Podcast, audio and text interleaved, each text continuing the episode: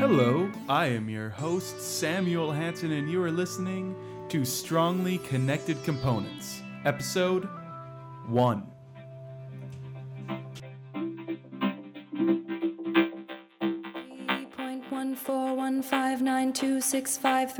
In this, our inaugural episode, I talk with graph theorist extraordinaire Gary Chartrand from Western Michigan University. We converse about everything from the types of questions to ask, why math should be viewed as creative, the difference between writing papers and books, and, oddly enough, comic books and musicals. Here we go.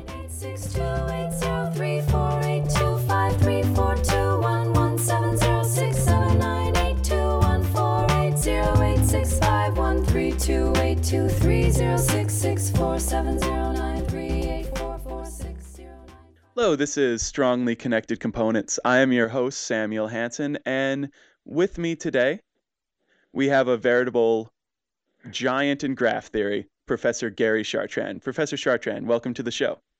Thank you. Uh, well, how about we just uh, get straight down to it? And you've been working in uh, graph theory for uh, quite a long time, actually, uh, well before graph theory started to get some of the cachet that it has now. What started you in the field itself?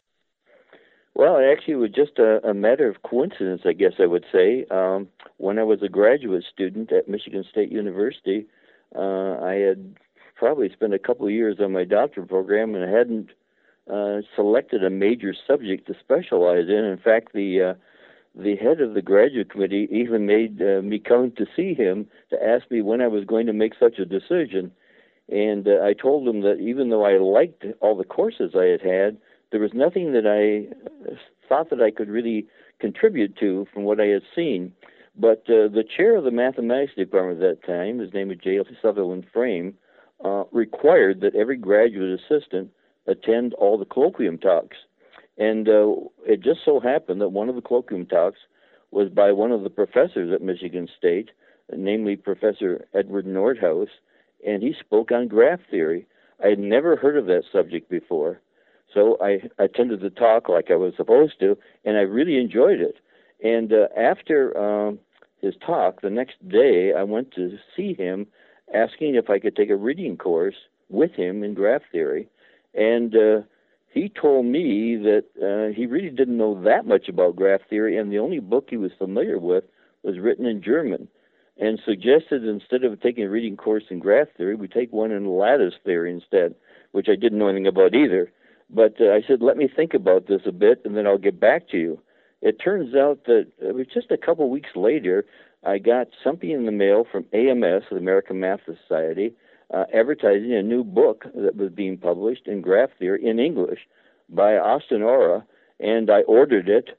And when I got it, um, I showed it to him, and actually his name was in there, and uh, he seemed quite enthusiastic about it and suggested that we both do some reading the next semester in graph theory, and that's what got me started.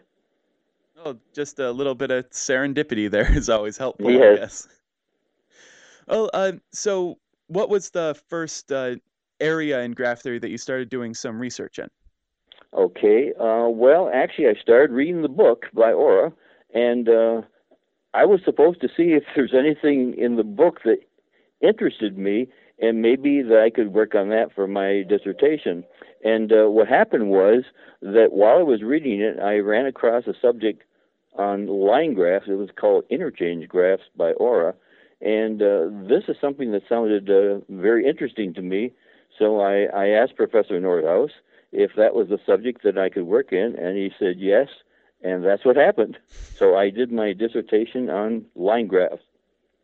Yeah, and uh, since since when you started working in graph theory, graph theory has uh, evolved quite a bit. Um, yeah, it certainly, it certainly has. Yes.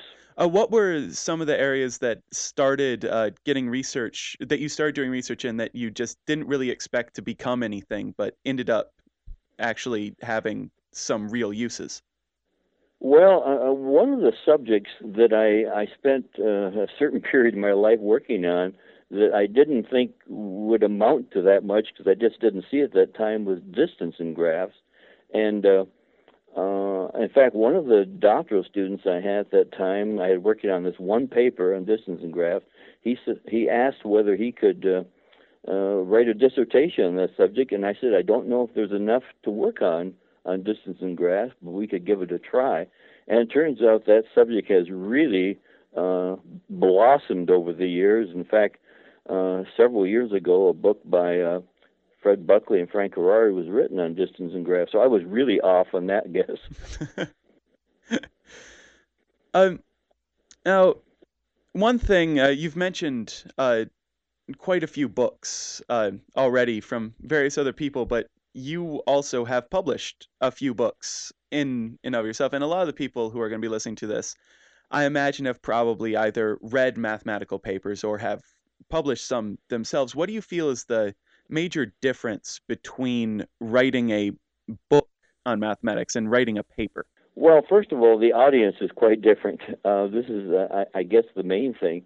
Um, I, I think in a research paper, you have to expect that it will be relatively few people who will be interested in, in that paper. And I don't even know how much of the paper will be read in any detail by, by many.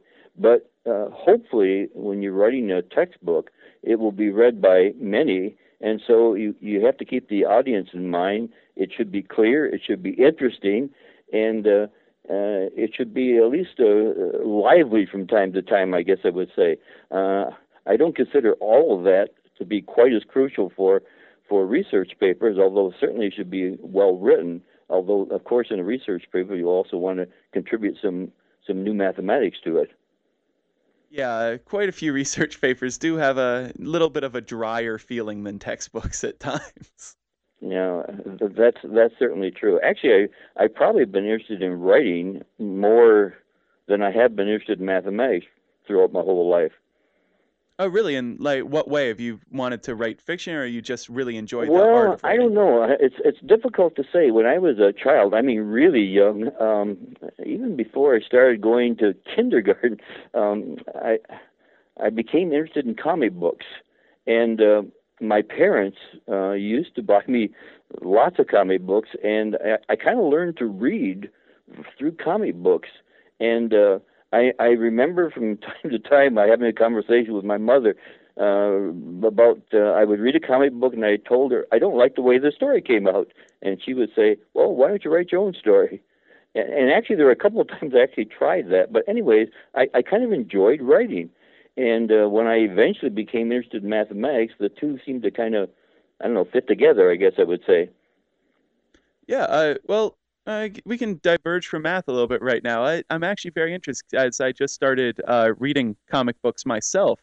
Uh, oh, what, is that right? What comics uh, did you read uh, when you were a child? Oh, I'll tell you one. There's a one I have a whole collection of, and in fact, I gave them to my son, so I guess I still have the collection. Years and years ago, there was a a type of comic book that was called classic comics. I don't know if you ever heard of that. Um, and eventually it changed the name to Classics Illustrated. And I would just love it when a new issue would come out because these were, you know, well-known stories like uh, the Three Musketeers or Ivanhoe or the Count of Monte Cristo or the Last of the Mohicans. And at the end of the book, there was always a one-page little biography of the author, and I would read those over and over again. Yeah, I have so actually I was, seen those before. I can't remember which one you, I saw. You've heard of those? Yeah. Uh huh. Yeah, it's yeah. They would they. I think it was. Did they do one on uh, the Odyssey once? I think they did. Yes. Yeah, I believe I've seen that one. It was very well done. And so I, I actually became familiar with you know um, well-known stories over the years as well. Uh, another thing that's not exactly writing, but that eventually I became interested in, but certainly through no ability of my own. Um, I, I learned about shows, Broadway musicals, and there are stories there and composers, and I get, became very interested in uh, in the composers and what their lives were like, and how did they create these things. I don't know. Somehow all of this seemed to kind of fit together somehow for me. Oh, that's uh, that's very interesting. Have you ever uh, looked at any of the mathematics behind the musics at all? Uh, no, I, I mean maybe there probably is in some cases uh, mathematics behind the music, but I, I'm I'm not really familiar with that. Although I do recall, I don't know if you've heard the name Stephen Sondheim once, but being interviewed, and uh, he was once asked if you were not a composer, what would you have been? And he said a mathematician. I still remember that. So it's a thinner line than I thought. yes. Okay. Uh, well, back back onto math. I guess that's what we're supposed to be talking about here. I, I was I was looking through uh, just the listing of papers that you have published on your website, your publications. And okay. one thing that I noticed is that you very rarely ever publish without a uh, co-author. And do you, That's correct. Do you really feel that uh, mathematics is collaborative? Because we always hear in society this idea of the of the singular scientist who sits in his you know basement lair or whatever, uh, figuring out the great secrets of the world. But do you feel that's actually how it happens, or is is math and science very much a collaborative effort? I don't think it has to be collaborative at all. But one thing for me, at least, uh, I can't speak for anyone else, is that in my early early part of my, I guess I would say, mathematical career, just shortly after I had finished working on my dissertation, I did some papers by myself, but basically those came from my dissertation. But I think, I for me, mathematics should be fun, and it's only fun when you can kind of share it with someone. And so uh, when I get an idea for a problem, I always uh, share it with someone, and I I love working with with people, and uh, so that's really enjoyable to me. And so it's it's something I do because I, I really enjoy it. Well, that's I mean that's a perfect answer. I I also believe that math should be fun. I don't necessarily think that everyone else in the world happens to agree with us. no, I don't think so, and, and that's probably the case that, that that's what happens. I well, given that a lot of people don't agree with this, and as a professor, I'm sure that you teach a lot. What what do you bring to your teaching and try to bring the joy, the fun of mathematics to other people? Well, first of all, I um, this is an interesting one to try to answer here. But uh, uh, first of all, I enjoy working with students. Uh, of course, I'm retired now, but when I was uh, teaching for 40 years, I, I, I truly enjoy working with students, and I want them, I want them to appreciate the material. and want them to understand the material. And in courses that are at least moderately advanced, I really like them to know the historical aspect of the subject, where these things came from. Um, so that's always important to me that this uh, information be be passed along to them. Um, one thing, and I, I don't think that just goes with mathematics, but goes with all sorts of things. I really enjoy the creative part and uh, just because they're an undergraduate or even a beginning graduate student doesn't mean that they can't ask questions. And uh, I really enjoy it uh, when students are inquisitive and ask me questions, especially questions I don't know the answer to or haven't heard from uh, heard of before. Yeah, you mentioned uh, the creative side of math. I a lot of times that area of mathematics is is looked over because we're mathematics is viewed as you know the ultimate logic. Now, what things have you done where you've really had to use creativity in order to help out with your solutions? Well, uh, um, boy, to help out with the solution. Um, well, not not necessarily solutions so much as just help with with the problem. I mean, not necessarily what got you to the solution, but when you've really had to use creativity. Well, I, I think I'd like to think that practically everything I've worked on uh, as far as research is concerned, there's an element of creativity there. Um, and the point is, what sort of questions should we be asking? So, research, to me, consists of a, a collection of things. One is, first of all, you have to have a problem to work on.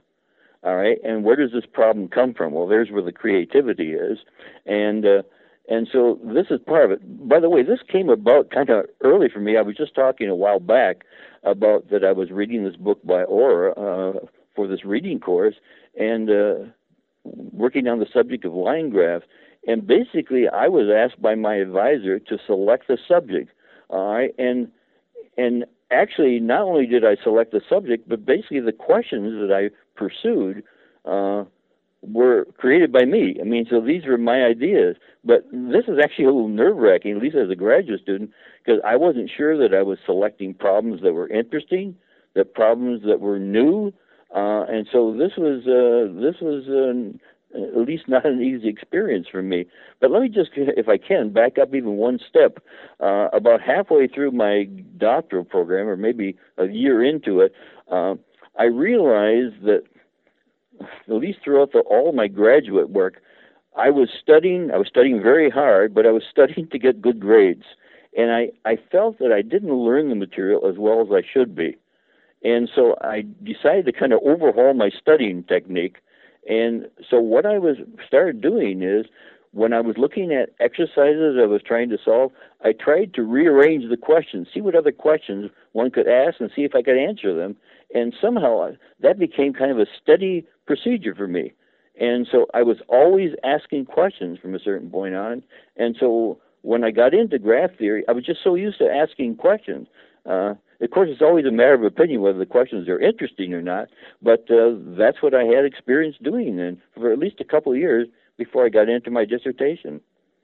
Uh, do you feel that since you got used to asking your own questions, that it gave you a little bit more of a leg up in the study of mathematics over, say, the typical graduate student who tends to work on questions that their advisor gives to them? Absolutely, absolutely. And I also consider this part of the real fun part of mathematics is asking questions. I mean, a typical student uh, uh, might uh, might bring up when you're having a discussion with a faculty member, you know, where does where does the next research problem come from? And uh, this is what one has to get used to. And uh, you know, the more research you do, the easier that sort of thing becomes. But uh, this is something you can kind of get into at an early stage. Uh, if if we have any you know beginning graduate students or anything listening to this right now and are trying to think up their own problems, do you have any uh, bits of advice uh, that you can give to them as far as how to start thinking in this way? Well, this is a, this is a tricky one. Um, it's a, it's a kind of a difficult question to answer, but uh, I would say first of all, if you're looking at some question or exercise, see if it's possible to vary it a little bit. Usually, you're given you're given some conditions. Uh, do you have to be given exactly this these conditions? Can you change the conditions a little bit? And uh, what happens when you do? Do you get the same result? Probably not. What result can you get? And uh, keep changing things and see see what occurs. Of course, a lot of times you can. It's sometimes a lot easier to ask a question than to answer it. But typically, you can answer some of them at least. Yes, I I have to admit that I haven't done too much of that on my own. I tend to answer well, the questions and, that are given. And, asked, and that's understandable, and that's understandable. In fact, I was doing some uh, some work not that long ago with your advisor, Professor Salahi, and uh, a question that basically came up is uh, you're given a situation, and the question is what sort of problem is created from this. And I'll just mention this briefly. You were given a checkerboard and a collection of coins. Okay? Now, what question occurs to you with that information? I mean, this is the sort of thing, in fact, uh, uh, you, that you can bring up in a variety of ways, and sometimes students will come up with uh, some interesting questions that can be asked.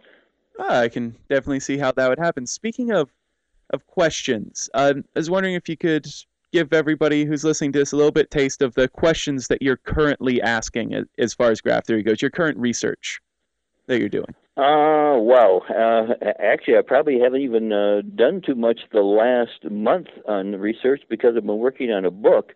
But um, but actually, let me uh, let me bring up the one that I just discussed with you a moment ago because I think it's at least uh, depending on the background, it's something that uh, I think a student can understand and uh, may- maybe think it's a little fun. And uh, let me go back to the checkerboard and coins problem. And uh, the question is, uh, well, what's a problem that might be of some interest, and see if you can solve it.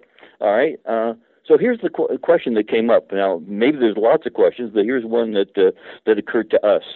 Uh, so suppose you're allowed to put um, a coin on a square of a checkerboard, but no more than one coin. So on each square, you either put no coins or one coin. All right. Now, if you look at a square, there are adjacent squares. That means uh, uh, neighboring squares either in the same row or same column. And uh, let's suppose the square are colored black and red. All right, so if you have a black square, uh, then there's a certain number of neighboring red squares, either two, three, or four. And the question is count the number of coins on the neighboring squares. That number is either even or odd. All right, and for the other color, uh, do the same thing. Count the number of coins on the neighboring squares and see what you have. Now, the question is is it possible to place coins on a checkerboard in such a way that, say, every black square has an odd number of coins in the neighboring squares and every red square uh, has an even number? So odd for one, even for the other. Now you might say, what does this have have to do with graph theory? Well, it turns out you can model this by a graph, and this can be converted into a, a graph theory question, which can in turn be generalized into a, a coloring problem for graph in graph theory. It's... Does that make sense? Do you think? oh yeah, no, it does. Yeah. Every everything's connected in the end. Of course, it's always fun if you can generalize something too. Yeah, and without generalization, math becomes a bit harder. yeah, well, this is this is always the goal. See what you can come up with. But again, it's always a matter of opinion is what you're working on, whether it's interesting or not, and and, and questions of that nature. As uh, you mentioned that you've been uh, working on a book. Uh, what is uh, this book about? Well, the current book I'm working on actually is the fifth edition of a um, of a book on graph theory that's been around now for a, a couple decades or so, um, maybe more than that, I guess. And uh, so it's in the process of being revised. But I've I've, I've kind of worked on a variety of books over the years, and uh, again, I guess this is part of the the writing part of me that uh, that I'm dealing with here, which I always enjoy doing. Okay, uh, well, I think that uh, we'll call it an interview here. I want to thank you very much for uh, being on the show. Well, it's very kind of you. And uh, everyone should go pick up one of Professor Chartrand's textbooks. I'm sure that they're available on Amazon.com and all other fine retailers online. Thank you very much. Again, very, very nice talking with you. Well, that is it for this episode of Strongly Connected Components. If you wish to know more about the guest on this episode, please visit the blog at sccmathpodcast.blogspot.com and you can email me at sccmathpodcast at gmail.com with any recommendations or feedback. The music on this podcast is the song Pie by the band Hard and Firm from their album Horses and Grasses. You can find them at hardandfirm.com. Finally, this podcast is licensed under Creative Commons Attribution Share Alike license. Thanks for listening.